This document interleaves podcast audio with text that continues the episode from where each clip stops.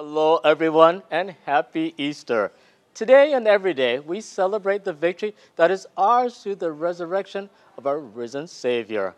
I'm Colin, and our theme this Easter season is Christus Victor, the victory of Christ. On that first Easter morning, Christ's resurrection was monumental. Through that one act, Jesus freed us from the power that held us in bondage. As Pastor Brian Brosen tells us, because of Jesus, we now have victory over sin, Satan, and death.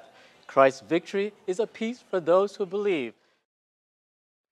You know, there, in some ways, I just think that there's, there's nothing quite as powerful as just sometimes just reading the text, just like we just did, and, and letting, it, letting it just speak to us. This is, this is God's word. This is the record of those events that truly happened. So I want to turn our attention this morning to the theme that we have uh, adopted for this season, and that theme is Christus Victor. And I'll give a little background to that in just a moment. But the passage, or, or the, the few verses that I want to kind of focus on from the passage we just read, are just verses 19 through 20. And let me read it again.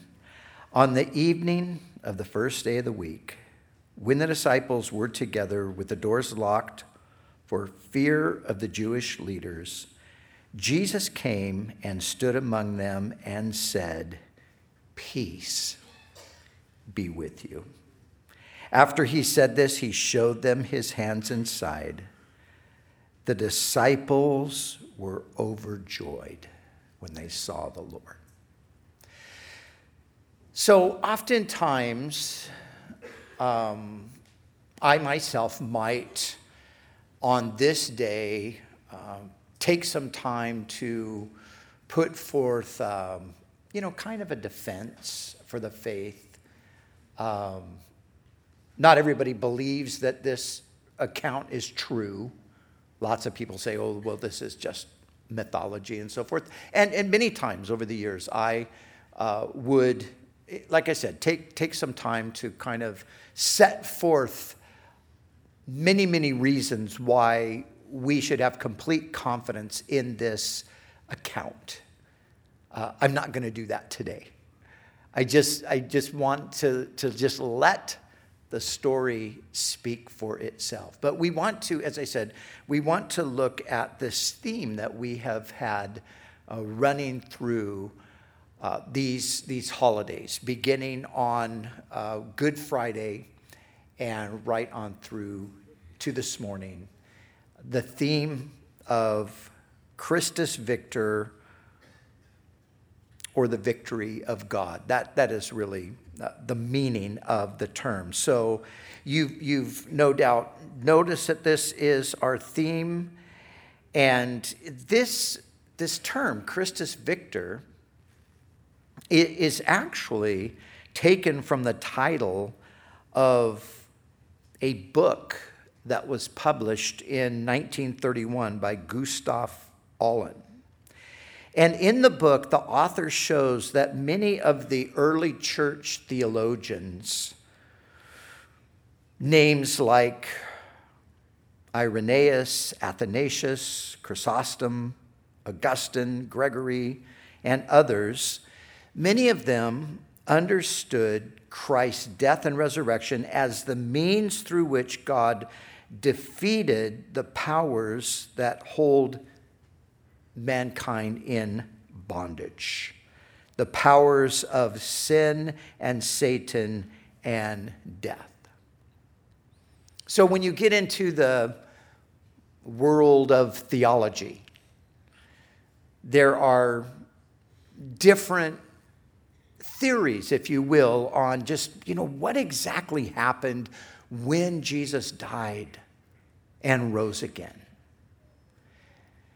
And there are a number of things that I think the Bible teaches us. But one of the things that the Bible absolutely teaches us is this here that in his death and resurrection, Christ conquered sin and Satan and death. Sin conquered, or Christ conquered those things that have been the bane of our human experience. And so, what I want us to do is, I want to look at Christ's victory over each of these, and I want to look at how his victory is our victory. And so, Christus victor, Christ is victorious over, first of all, sin. Jesus conquered sin. I love the, the line in the Charles Wesley hymn. It says, He breaks the power of canceled sin. He breaks the power of canceled sin. He sets the prisoners free. What is sin? You ask the average person on the street today what is sin, they would probably say, I don't know. I, I you know, they, they might have a few ideas about what sins are, but what is sin? Well, sin is a powerful and destructive principle working in every human being, inclining us toward what is wrong and hindering us from doing what we know to be right. Sin is the root source of everything that is broken in the world. Mark that. Sin is the root source of everything that is broken in the world. From your life and my life to all of those other broken things that we see across uh, people groups and nations and all of that. All of the brokenness has its root cause in sin. I think you received um, a handout when you came in this morning, the, um, the, the newspaper that our team came up with.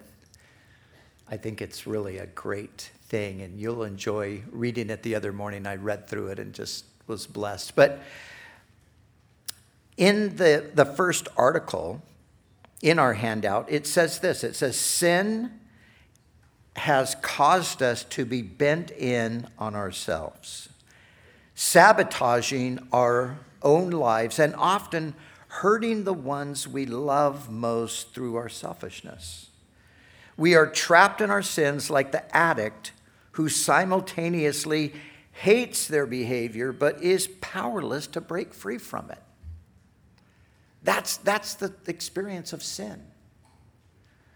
And on some levels, that, that behavior is, is radically destructive.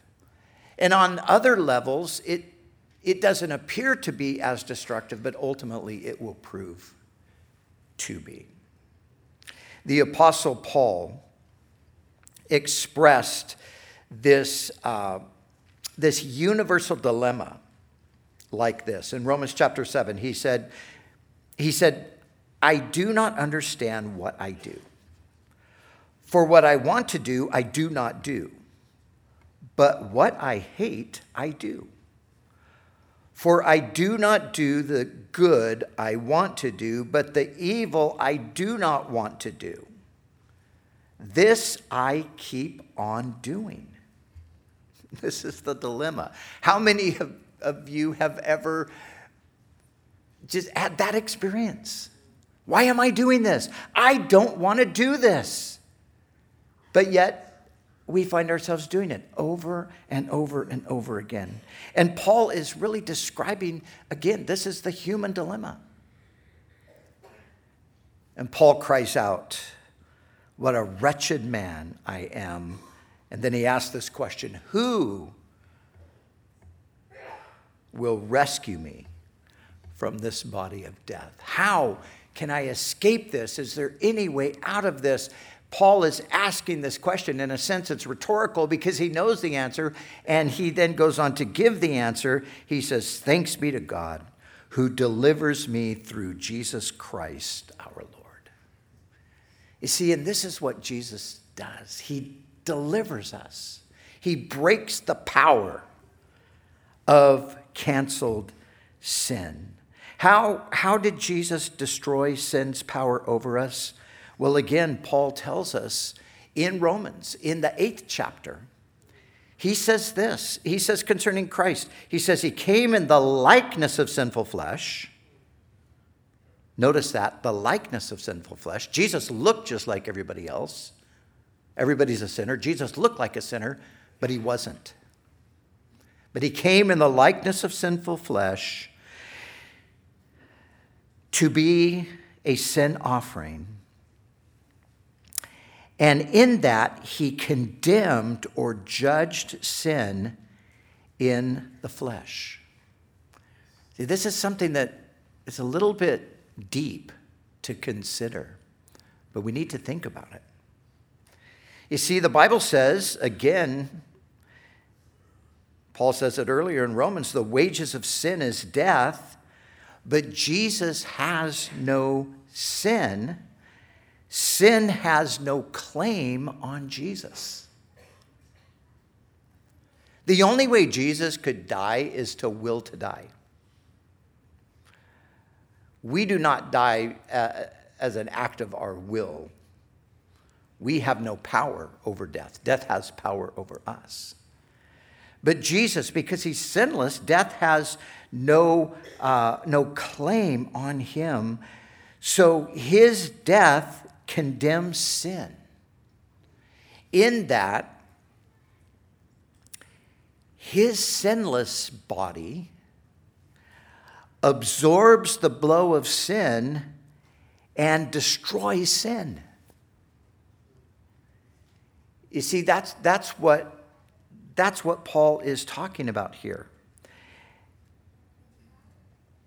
His sinless body absorbs the blow of sin and destroys sin, and breaks its power over us. And so Paul says in the 11th verse of Romans 8, he said, If the spirit of him who raised Jesus from the dead is living in you, he who raised Christ from the dead will also give life, or you could think of power, to your mortal bodies because of his spirit who lives in you. This is how Jesus broke the power of sin over our lives. He took sin up into his body, but his body was not destroyed by sin. He destroyed sin. And that destruction of sin, he brings to us who have put our faith in him through the Spirit of God who lives in us. And so that power of sin, that, that sin that binds us, that sin that that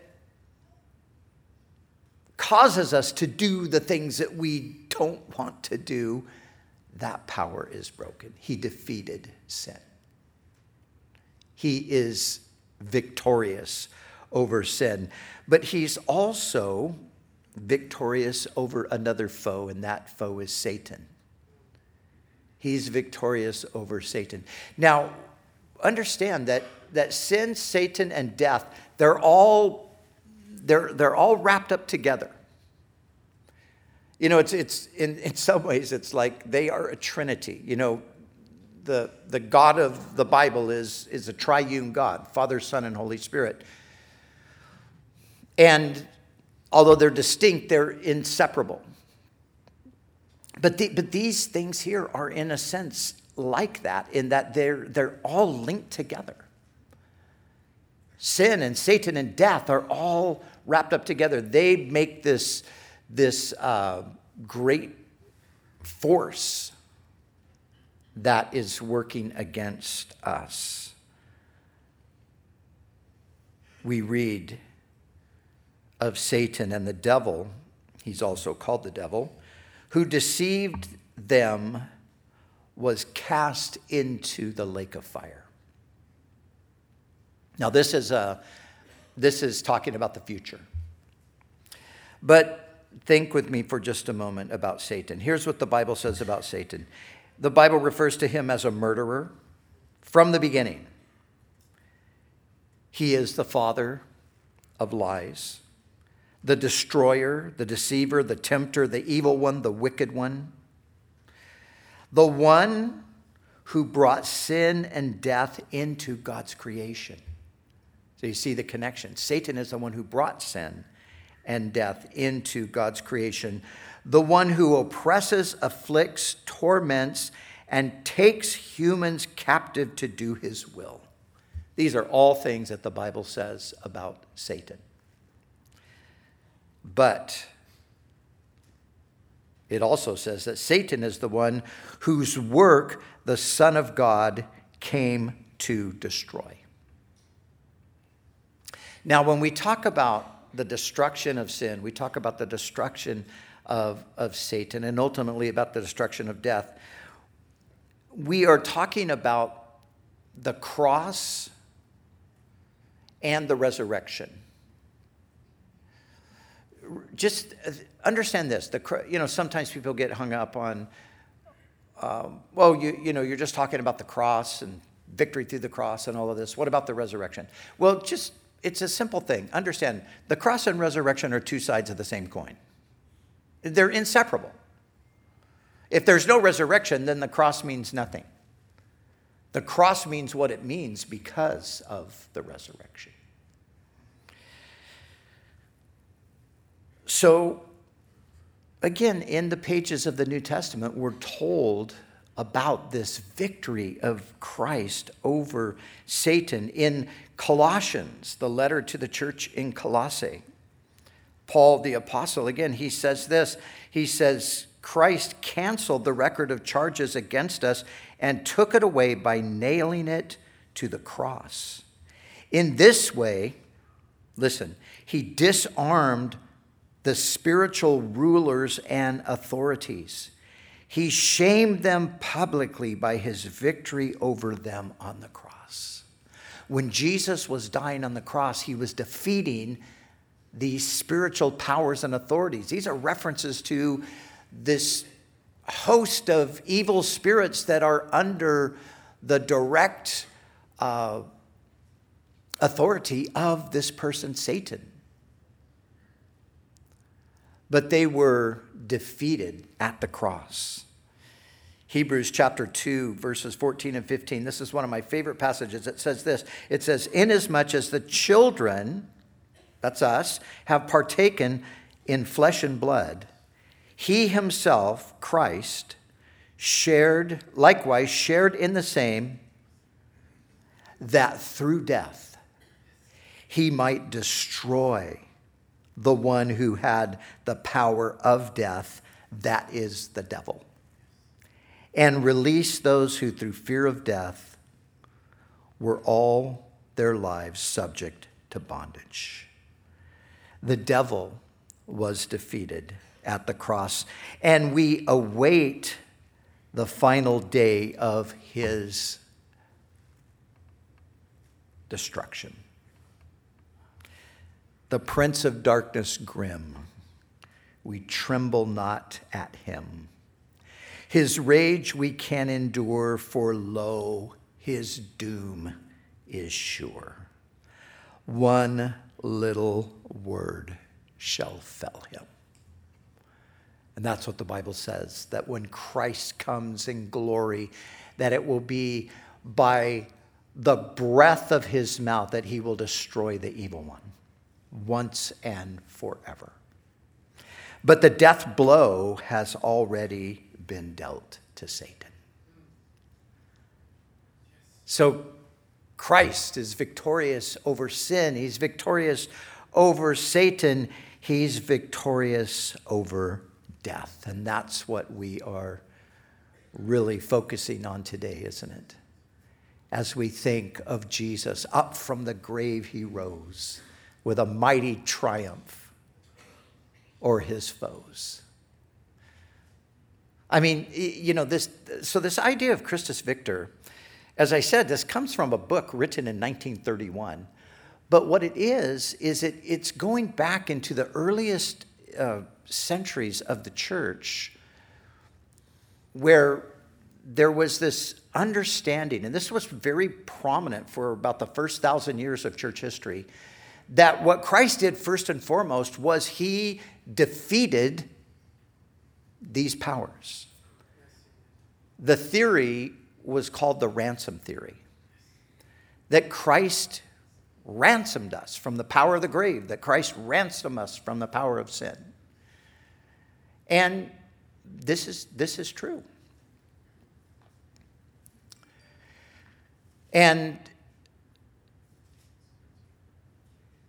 as, as time went on and you know further on in history other theologically minded people came along and they started to emphasize some of the other aspects of the atonement like the substitutionary uh, death of christ penal, penal substitution meaning that christ uh, paid the penalty for our sins.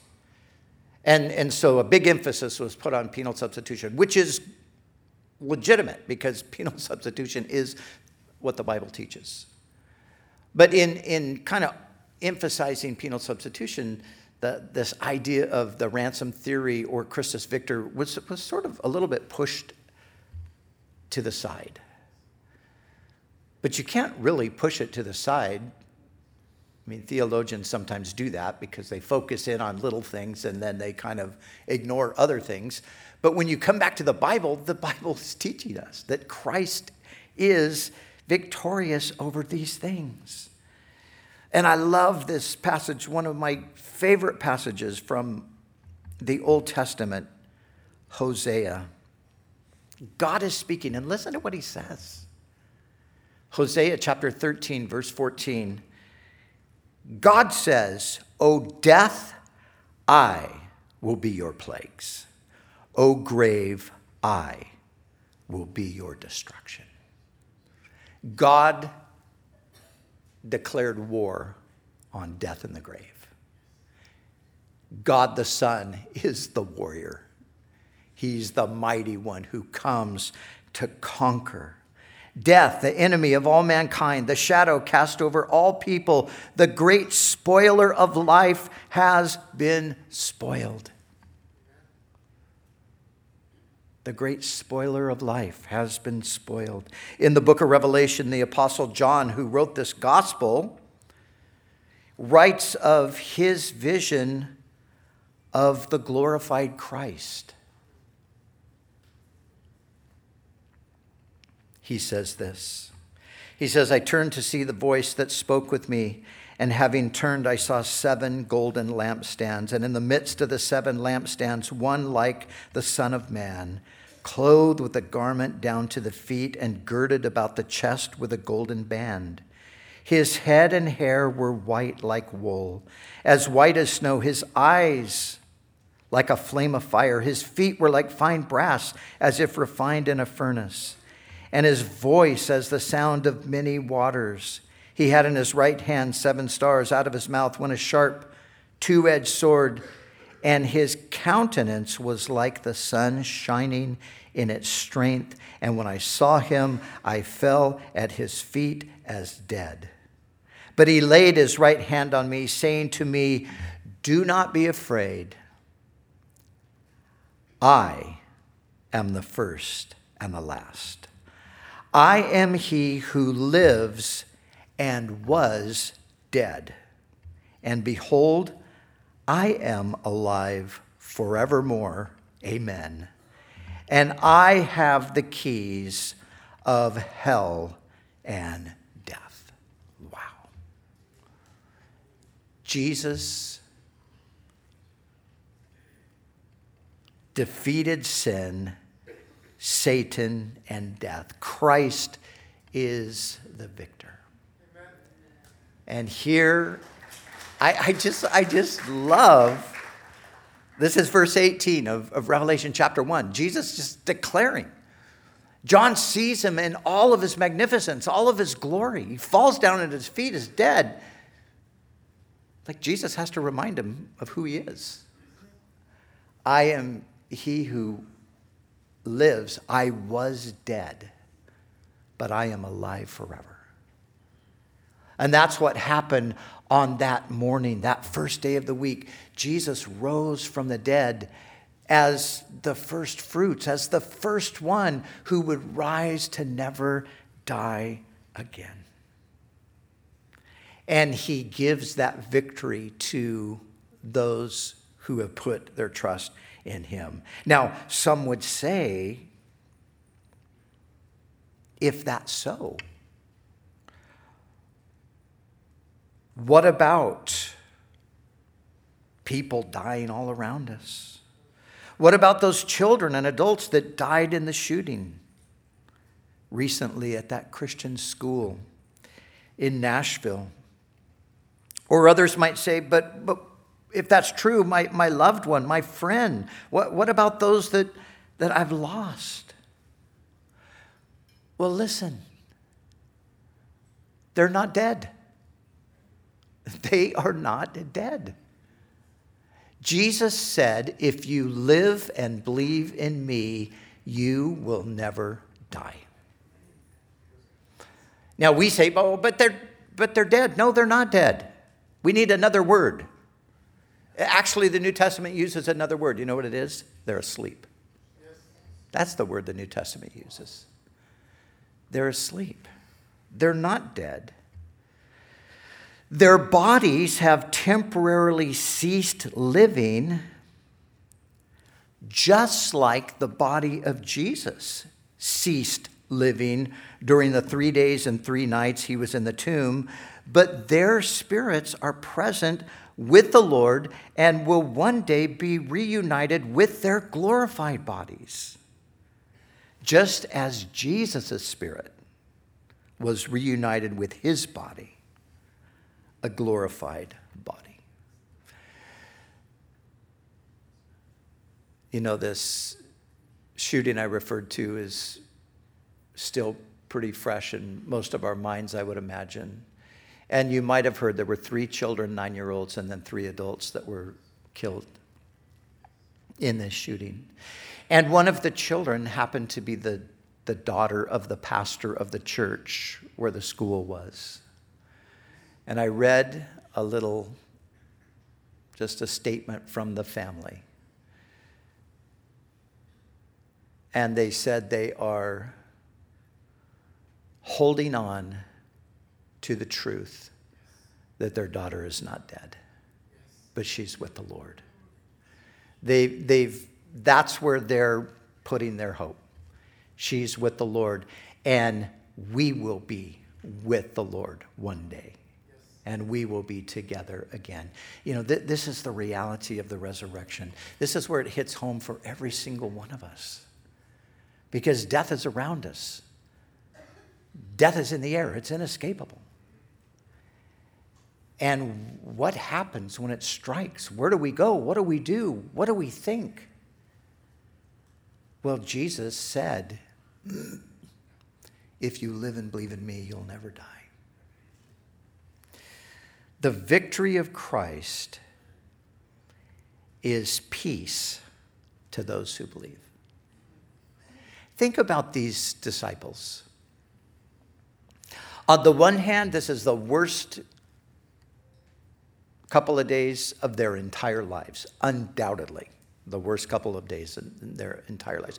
Think about it. three years they've been with this man. They've been with Jesus. They've seen him do things that they only imagine. They, they read about it in their scriptures. They heard about God parting the Red Sea and Moses leading the people out of Egypt, and they heard about these wondrous things that happened.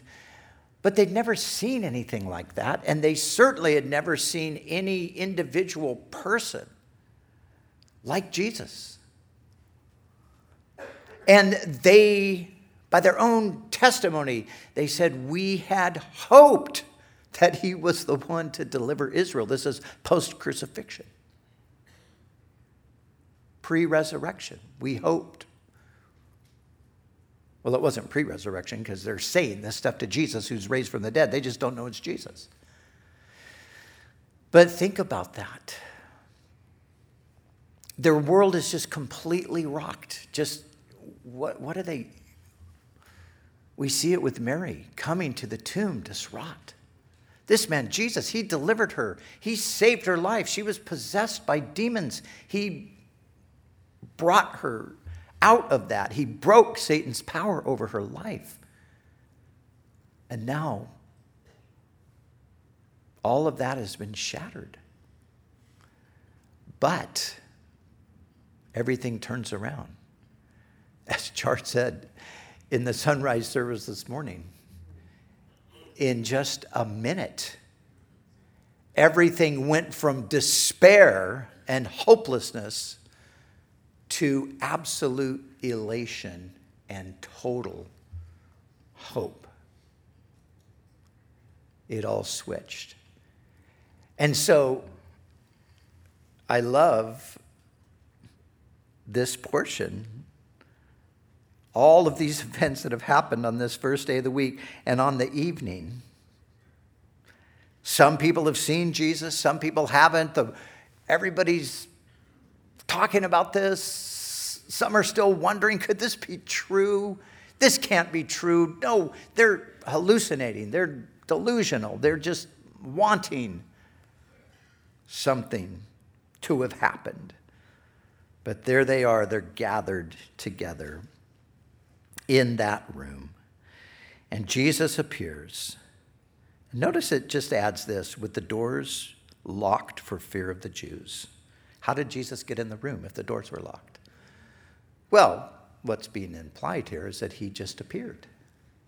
He appeared to them in the room.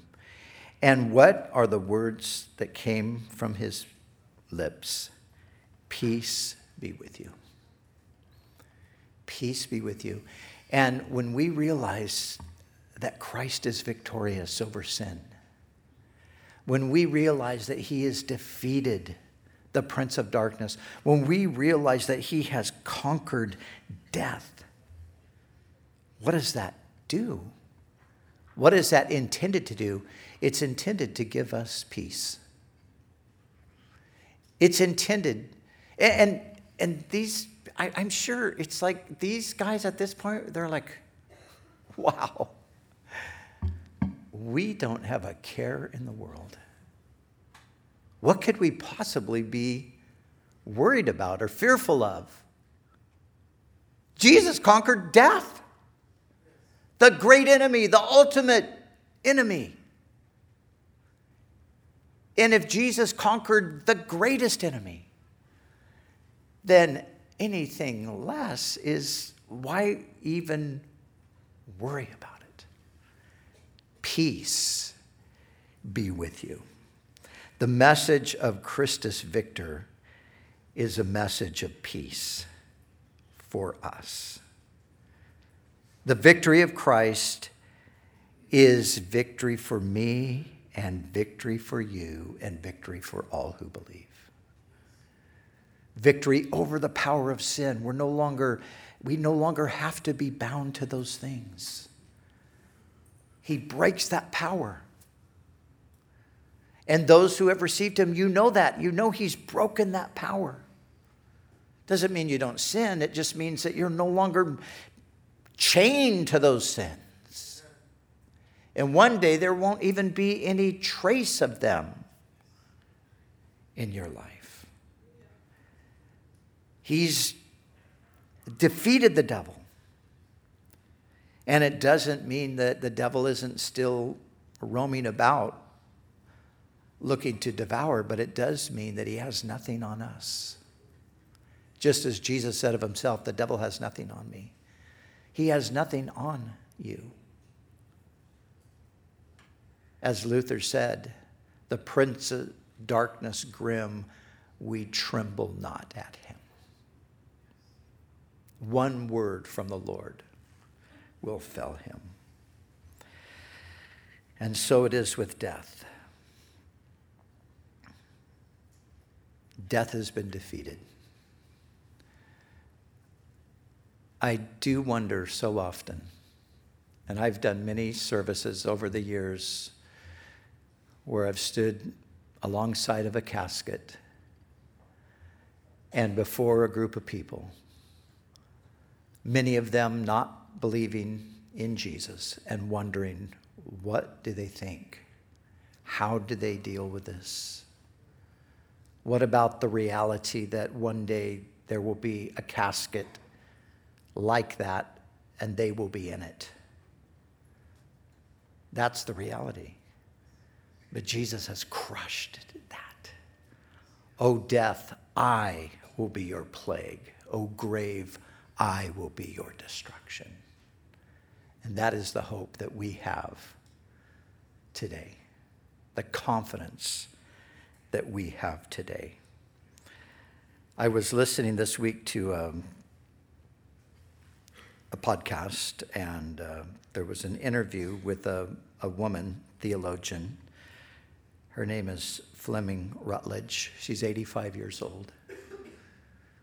She's been thinking, she said this, she's been thinking about the death and resurrection of Jesus since she was 13. She wrote a 600 page book on the crucifixion. Took her 20 years to write it. But she said this, and it was so powerful. She said, if Jesus did not rise from the dead, we would have never heard of him. And I thought about that. I thought, wait, is she right? Let's think about that. Jesus was Jewish or is Israelite. Uh, he was, you know, part of this people that had in their history miracle workers like Moses, like Elijah. Jesus did similar things, but the difference between Jesus and the others is that the people rejected Jesus. And so, as, just as I thought about it, I thought, I think she's right. I think she's right. Had Jesus not risen from the dead, his name would have been erased from history. We never would have known that there was a Jesus who did a few things, maybe miraculous things, but he also said crazy things because he said he was going to rise from the dead and he didn't. So it just would have died out. It never would have gained any momentum. I mentioned this on Friday. Another astounding thing out of the tens of thousands, perhaps hundreds of thousands of people that were crucified in the ancient world, we have one record of crucifixion. One. And it's the crucifixion of Jesus. So, how is it that here we are in what year is it? 2023. 2023, yeah. it goes by so fast, you forget what year it is. And, and here we are. Sunrise this morning. Hundreds of us out there praising Jesus. This makes zero sense if Jesus isn't who the Bible says he is. Makes no sense whatsoever. like I said, if he didn't rise from the dead, we wouldn't even know that he ever lived. But we do know that he lived because he did rise from the dead. So, this is the victory of Christ. It's victory for me, it's victory for you, it's victory for all who put their faith in Jesus, but it's so much bigger than that. What Jesus did through his death and resurrection, again, we heard this earlier, have cosmic ramifications that were seen ever so faintly on the first day of the week.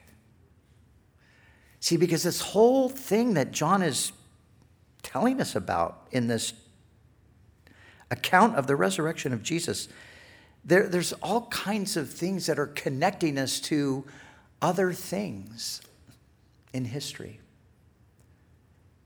And again, Char shared with us the G.K. Chesterton quote And I want to do the same and close with this. So we can see the big picture. Because this, of course, means something to us personally. That is a very huge part of it. As Jesus said to Mary, Go tell them that I am ascending to my God and your God, to my Father and your Father. That's the personal connection. But Chesterton said this. He said, On the third day, the friends of Christ, coming at daybreak to the place, found the grave empty and the stone rolled away. In varying ways, they realized the new wonder.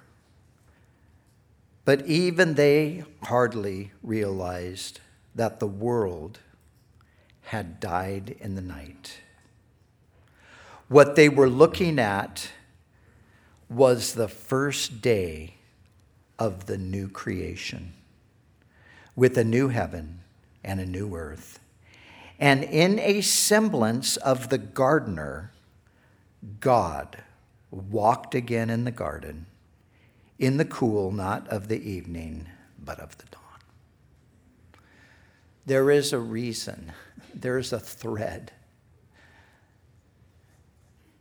Go back to Genesis, the very beginning of the creation, and see God and those he made in his image, the man and the woman walking together in the cool of the evening in the garden. But then we see that all of that was lost through sin. But on this morning, Jesus in the garden.